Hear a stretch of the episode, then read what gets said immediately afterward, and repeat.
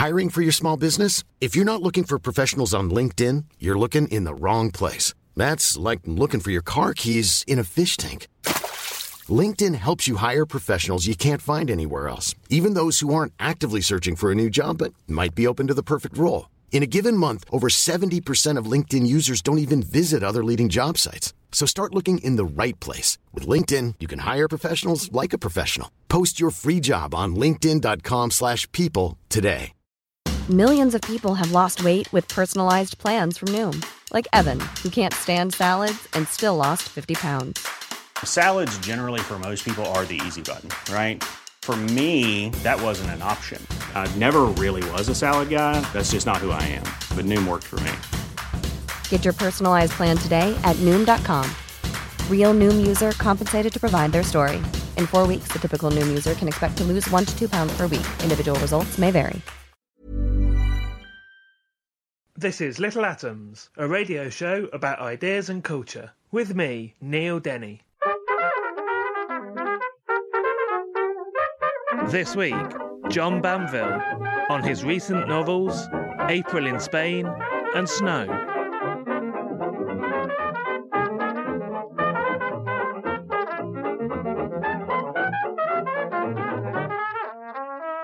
John Banville is the author of 18 novels, including The Book of Evidence, The Sea, which won the 2005 Man Booker Prize, the Quirk series of crime novels under the pen name Benjamin Black, and most recently, the best selling Snow, his first novel to feature Detective Inspector St. John Strafford, which is just recently out in paperback and we'll be talking about a little bit later on as well. Other major prizes he has won include the Franz Kafka Prize, the Irish Pen Award for Outstanding Achievement in Irish Literature, and the Prince of Asturias Award. John's latest novel is April in Spain. John, welcome to Little Atoms. Thank you. I'm glad to be here. I'm sorry, I know you've probably answered this many times before and you're bored, but we have to talk first of all about Benjamin Black and how your previous series of books about the pathologist Quirk were written under the pen name Benjamin Black, but both Snow, which Quirk makes a tiny named appearance in, and April in Spain, which is a Quirk novel,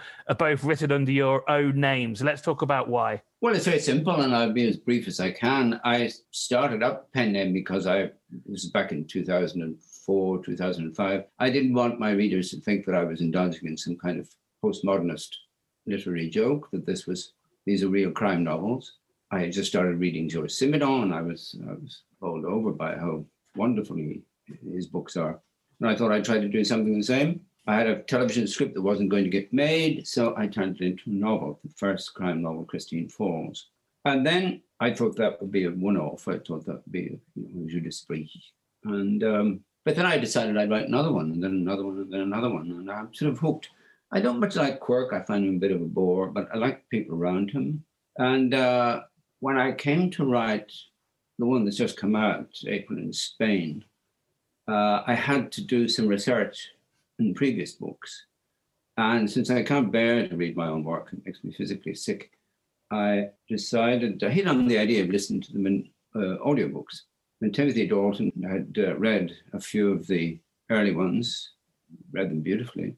And I, since I'm an insomniac, I listen to them late at night in the dark and this voice speaking to me. So I was able to achieve a certain amount of objectivity. And I thought, you know, these books are not too bad at all why am I, why have I got this pseudonym? So I killed off Benjamin. But the last thing to say about it is Benjamin still lives in the Spanish speaking countries.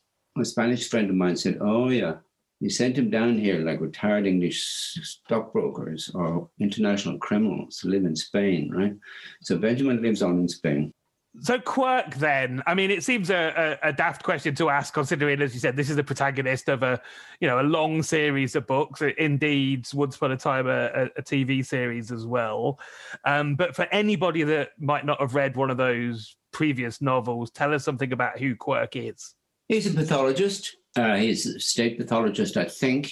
Last heard of, I think he was state pathologist in Ireland. Uh, his background is shrouded because he spent his early years in an orphanage. He didn't know for a long time who his parents were. He's still not absolutely sure, although he has strong, dark suspicions as to who they were. He's deeply troubled. He has a bit of a drink problem. Uh, people in other countries consider him to be an alcoholic. In Ireland, he'd just be regarded as a heavy drinker, fond of the bottle. Uh, but he has a drink problem, and he has psychological problems. And he feels very sorry for himself a lot of the time. He's a daughter called Phoebe. Phoebe, I find much more sympathetic. My agent once said to me, Oh, I think you're in love with Phoebe. And I said, No. Without thinking, I said, No, in fact, I am Phoebe. Phoebe is me. I don't, I don't know how that's possible, but she is. Let's talk about where we find Quirk at the beginning of April in Spain, because he's in a he's in a very weird place, which is potentially, if he can manage it, happy. Yes, quirk and happiness, not not two words that go together easily. Uh, but yes, he's married. Uh, he's married to a psychiatrist, an Austrian psychiatrist at that, um, which is probably good for him. Uh, he is he is sort of happy, but he hasn't got the gift for happiness, as many Irish people have not. Um, he's doing his best, and he goes on. I had been to San Sebastian a few years previously, and I'd just fallen in love with that city, very small city, northern Spain. So I decided I would send him and his wife, him and his wife, on a holiday there. So they go down to San Sebastian, but then all kinds of dark things start to happen. And so, just tell us something more about Quirk's relationship with Evelyn, his wife, and and what she has, what she is attempting to do for him, I guess. Well, Evelyn, his wife, brings humor and lightness into Quirk's life. She is a psychiatrist, but she's a very level-headed and down-to-earth psychiatrist. She has a dark past of her own. She's Jewish. Our people perished during the war. We're, we're in the 1950s in this book we are in all the, the Quirk books. Um, so she has her she has her demons as well, but she copes with them better than Quirk does. And uh, they they sort of rub along quite well. Uh, he loves her very much. She loves him. She finds him amusing. He finds his self pity and his self aggrandizement quite funny. Um, so they're kind of ideally matched. So the April of the title, April in Spain, is turns out to be a character from one of the earlier Benjamin Black novels, Elegy for April. Um, and she's unexpectedly in Spain and, and is spotted by Quirk. Remind us why she's there. Well, my ambition from the start, when I began writing these crime novels, was to write a crime novel without a crime in it. And in Elegy for April, April Latimer is supposedly the victim. She's murdered, but her corpse is not found. So I've resurrected her in April in Spain, which means that retrospectively I've written a crime novel without a crime in it. I'm very, I'm very pleased with that. She's, uh, she's a tough young woman. She's, uh, she's not particularly nice. She's a victim, but victims are not always, not always nice. I quite like her. I think she's, she's sort of awful in the way that I I like people to be slightly awful and to be tough. And she's that. She's there because she thinks that she's been banished from Ireland at her, you know, peril of her life. This is not the case. And we discover, I mean, look, I don't want to give too much of the book away, you know. uh, you know, it is, a, I mean, I never think of these as thrillers. I think of them as mystery novels. Uh, and there is a mystery as to why April is in Spain and what happened and what will happen. And then I wanted to talk about the the sort of central antagonist of the book, who is a character called Terry Tice. Um, a sort of well, he originally from Ireland, and in fact, you know, originally we'll talk about the um, the industrial school later on, but there's a link there as well with Terry. Um, but he's he's basically a now latterly a sort of London gangster. Tell us something about Terry and about creating this character because he's he's a great character. Oh, Terry Tice is my favorite character in the book. He's absolutely awful. I mean, he's deeply, deeply wicked, deeply wounded, deeply injured, deeply damaged, but, or I should say, and consequently, very, very dangerous indeed. He's sort of derived from Pinky, the central character in Graham Greene's Brighton Rock. So there's a sort of a, an in joke. I have him buying a copy of Brighton Rock when he's in Dublin reading about Pinky. Uh, he's uh, yeah, he's a very murderous young man, and uh, we know he's going to cause mayhem, and he does. But I like him. He's uh, lots of people have said to me um, that they would like to meet him again, and who knows? Uh, you know, maybe we will.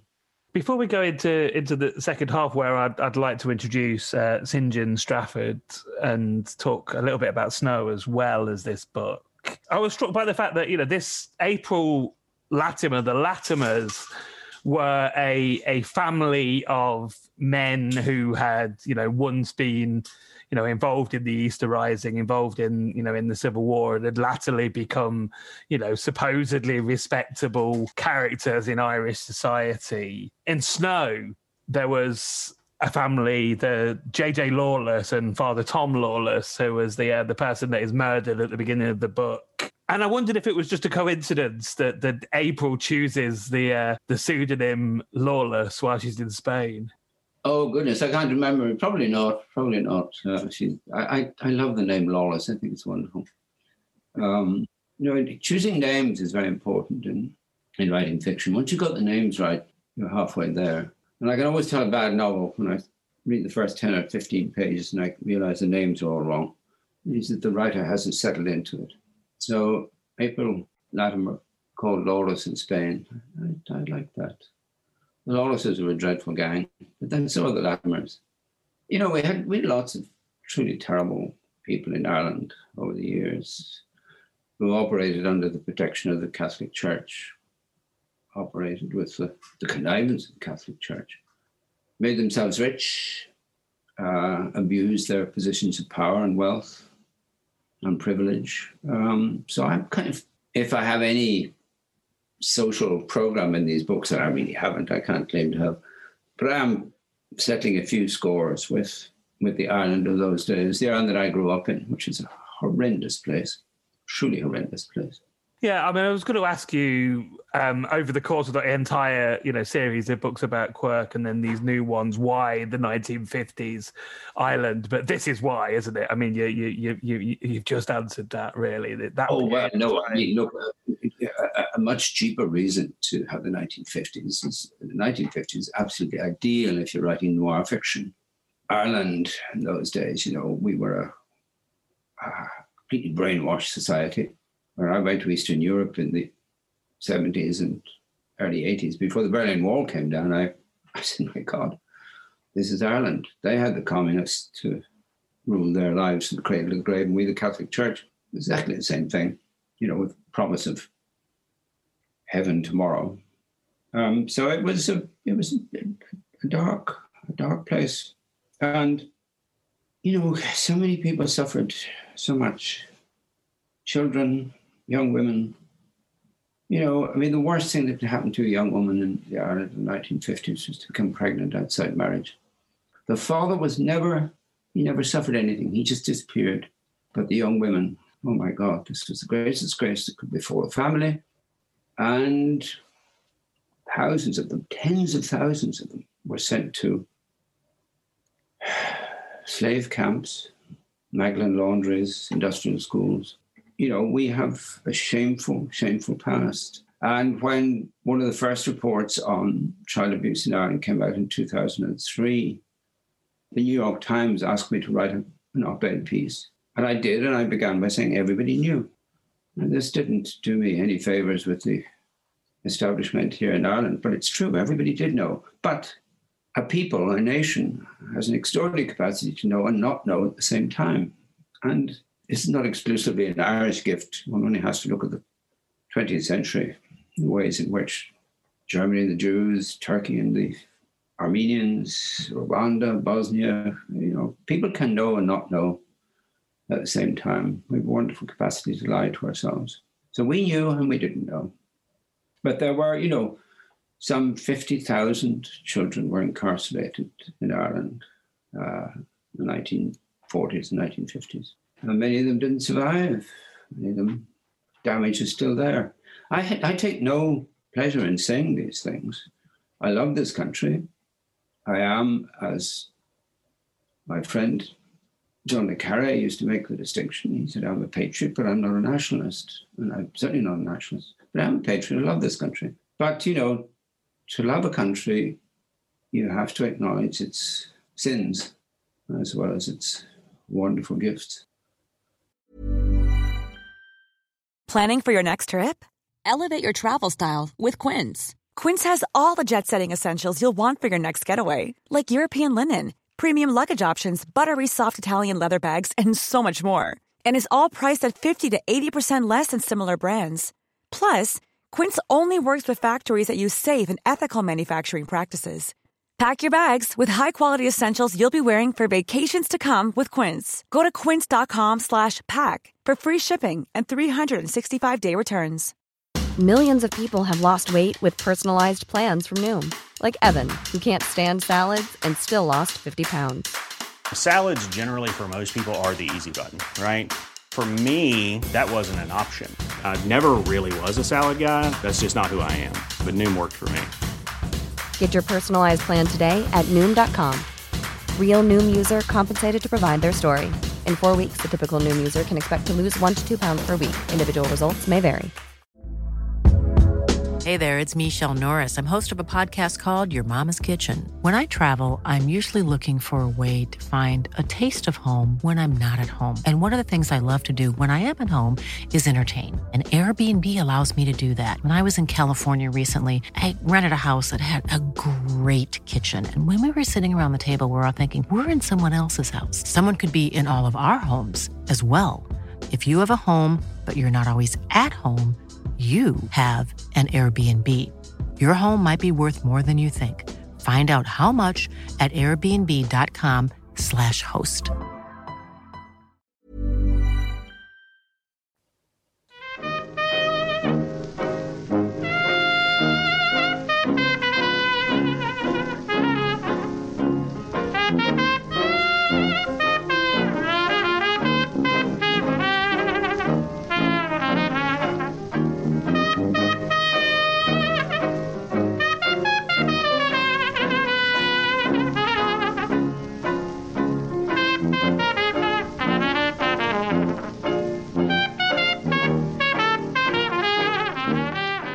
You're listening to Little Atoms. I'm Neil Denny. Today I'm talking to John Banville, and we're talking about his latest novel, April in Spain. And John, I'd also like us to talk about the previous novel, Snow, a little bit now, which is, is just out in paperback. So it's relevant to do so. Also, because this is the book that introduces um, Detective Inspector St. John Strafford, or Stafford, as, as everybody, literally everybody calls him.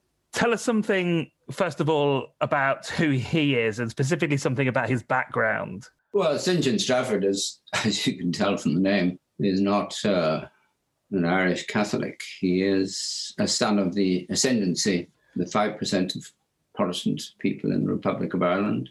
Um, he's an impossibility, the reason that I like him. You could not have had a son of the ascendancy as a detective in the Irish police force in the 1950s. Um, so I, I, I, like that I'm writing about impossibility. He is a kind of foil to Quirk. He has a melancholy streak, just as Quirk has, but he's less doom laden than Quirk. He's, I just like him because he's so unassuming. Uh, you know, he's able to commit acts of violence when it's required. He's capable of being tough. He is uh, disaffected slightly, how would I say, he's slightly not there. And I like him for that reason. Um, but as I say, when he's required to take action, he does take action. And I think in one of these books, I'm going to put him and Quirk's daughter Phoebe into each other's range and see what happens there. This is one of the, the few pleasures of writing novels. You know, you play with your characters as if they were marionettes. Uh, so I might put Strafford and Phoebe together. They would suit each other very well. So you said, you know, that a tiny percentage member of, of the ascendancy, there are families. So in Snow, the, the, the novel is set around the house of of the Osborne family, and there are other families, other notable families, as Strafford's father sarcastically says at one point, that are sort of dotted around Ireland in these sort of rotting, rundown mansions. So at this time in the 1950s, and I guess you know when you were growing up, who were these people? What, what were the sort of remnants of that sort of like previous order? Oh yes, I mean I grew up as a lower middle class lad in a small town in Ireland, and uh, once a year when we went on our holidays to seaside, I would go to the, the fete, the garden fete, which was held by the Protestants. They would all come out in their three piece tweed suits and their flowered frocks and their, their wonderful sort of knee length cardigans. And I envied them so much. They were so at home in the world. Uh, their accents were wonderful. I just thought they were absolutely wonderful. I wanted to be one of them with absolutely no hope of being one of them. So, I mean, you see, when the Irish state was founded, when the Republic was founded, partition came in, the Protestants in the 26 counties of the Republic, they essentially gave up. They said, they just closed the gates to their big houses and their domains and they retired and said, all right, you, you people run it. And that left Ireland to the shopkeepers and the priests and the, the power mongers. Um, this was a great disaster for us because they had a great deal of class. I use the word unashamedly, They had a great deal of class, a great deal of elegance, a great deal of learning. And they were also, I mean, they were, they were scholars of the Irish language, they were great historians. Almost all the rebellions against British rule in Ireland were led by Protestants. This is a, a fact that's sort of glossed over in our education back in those days. So they're a fascinating, tiny group of people. I have nothing but admiration for them, but I wish they had tried to hold on to some kind of power in the new state that was created in 1922. It's complicated. indeed, indeed. Um, I just wanted to talk about how these novels come together in terms of you know you uh, writing a crime novel, a novel with a you know a, a firm plot, a mystery at its center, and and how you approach these differently to how you would have approached one of what would be called in inverted commas one of your literary novels. Yeah, well, I just finished one of those uh, in August. I've been working on it for five or six years. It's a very difficult book very difficult to write and probably very difficult to read. I hope not. Um, but it's completely different to the crime books. I write those novels very, very slowly. Uh, and the crime books I write very, very quickly.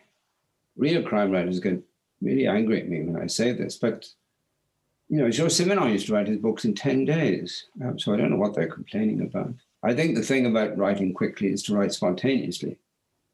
And these crime books that I write, they need spontaneity. They can't be brooded over. They can't have exquisite sentences, you know, falling down each page. They, they have to be done swiftly and done with a certain panache. Um, so that's what I do. And I, because I hate summer, I mean, I find it the most boring season of all. I kill the summers by writing a crime novel over, over the summer, about May to, to September. And it's, uh, it's not easy. I mean, look, writing is never easy. You know, anybody who's written a letter to a bank manager or to a lover knows it's not easy, and language is very deceptive, and it's a very slippery medium.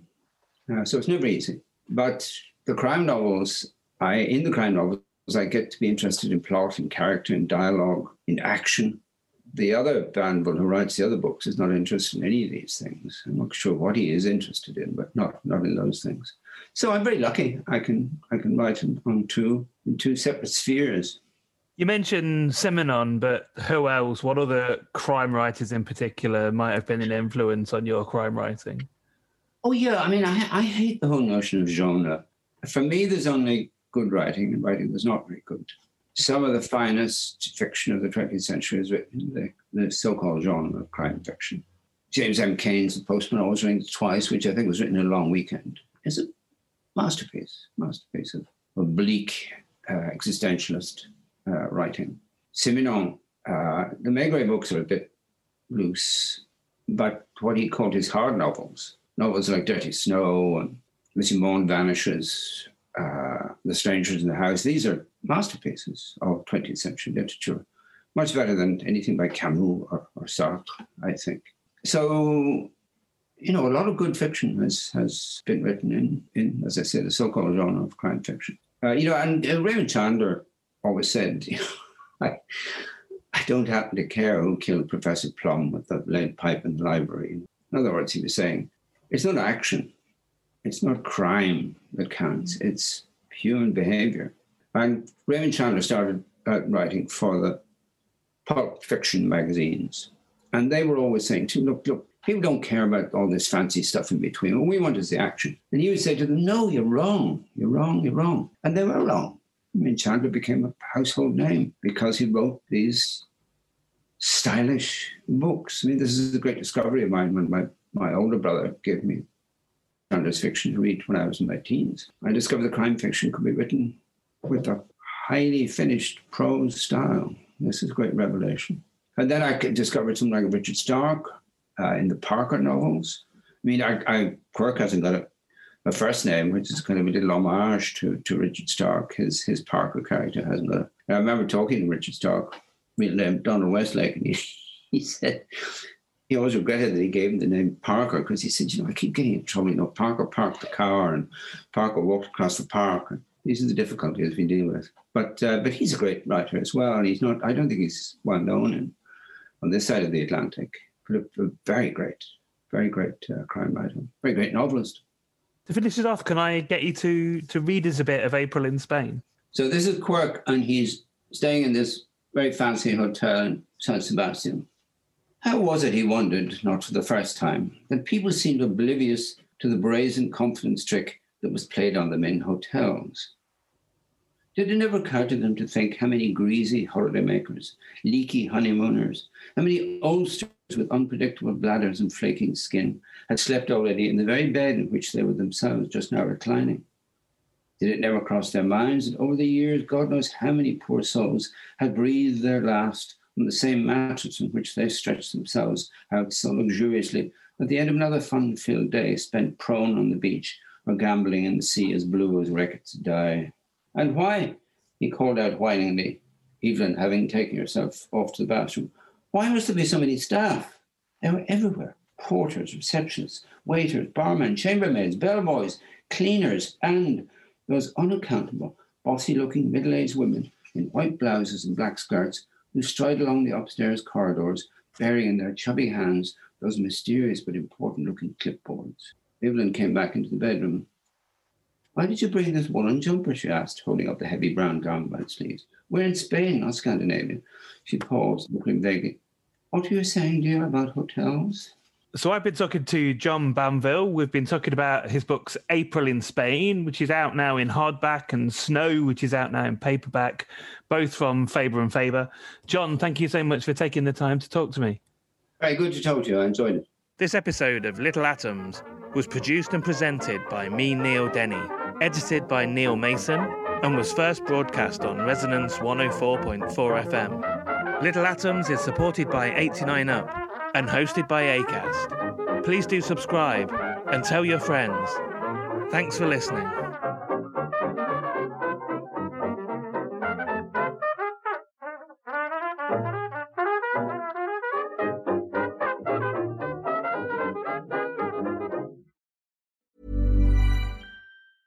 Hey, it's Paige DeSorbo from Giggly Squad. High quality fashion without the price tag. Say hello to Quince. I'm snagging high-end essentials like cozy cashmere sweaters, sleek leather jackets, fine jewelry, and so much more. With Quince being 50 to 80% less than similar brands. And they partner with factories that prioritize safe, ethical, and responsible manufacturing. I love that. Luxury quality within reach. Go to quince.com slash style to get free shipping and 365 day returns on your next order. Quince.com slash style.